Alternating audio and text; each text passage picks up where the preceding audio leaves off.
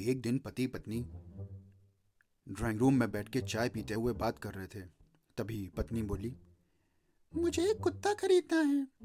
पति बोला, आ, तुम्हें कुत्ता ही क्यों खरीदना है?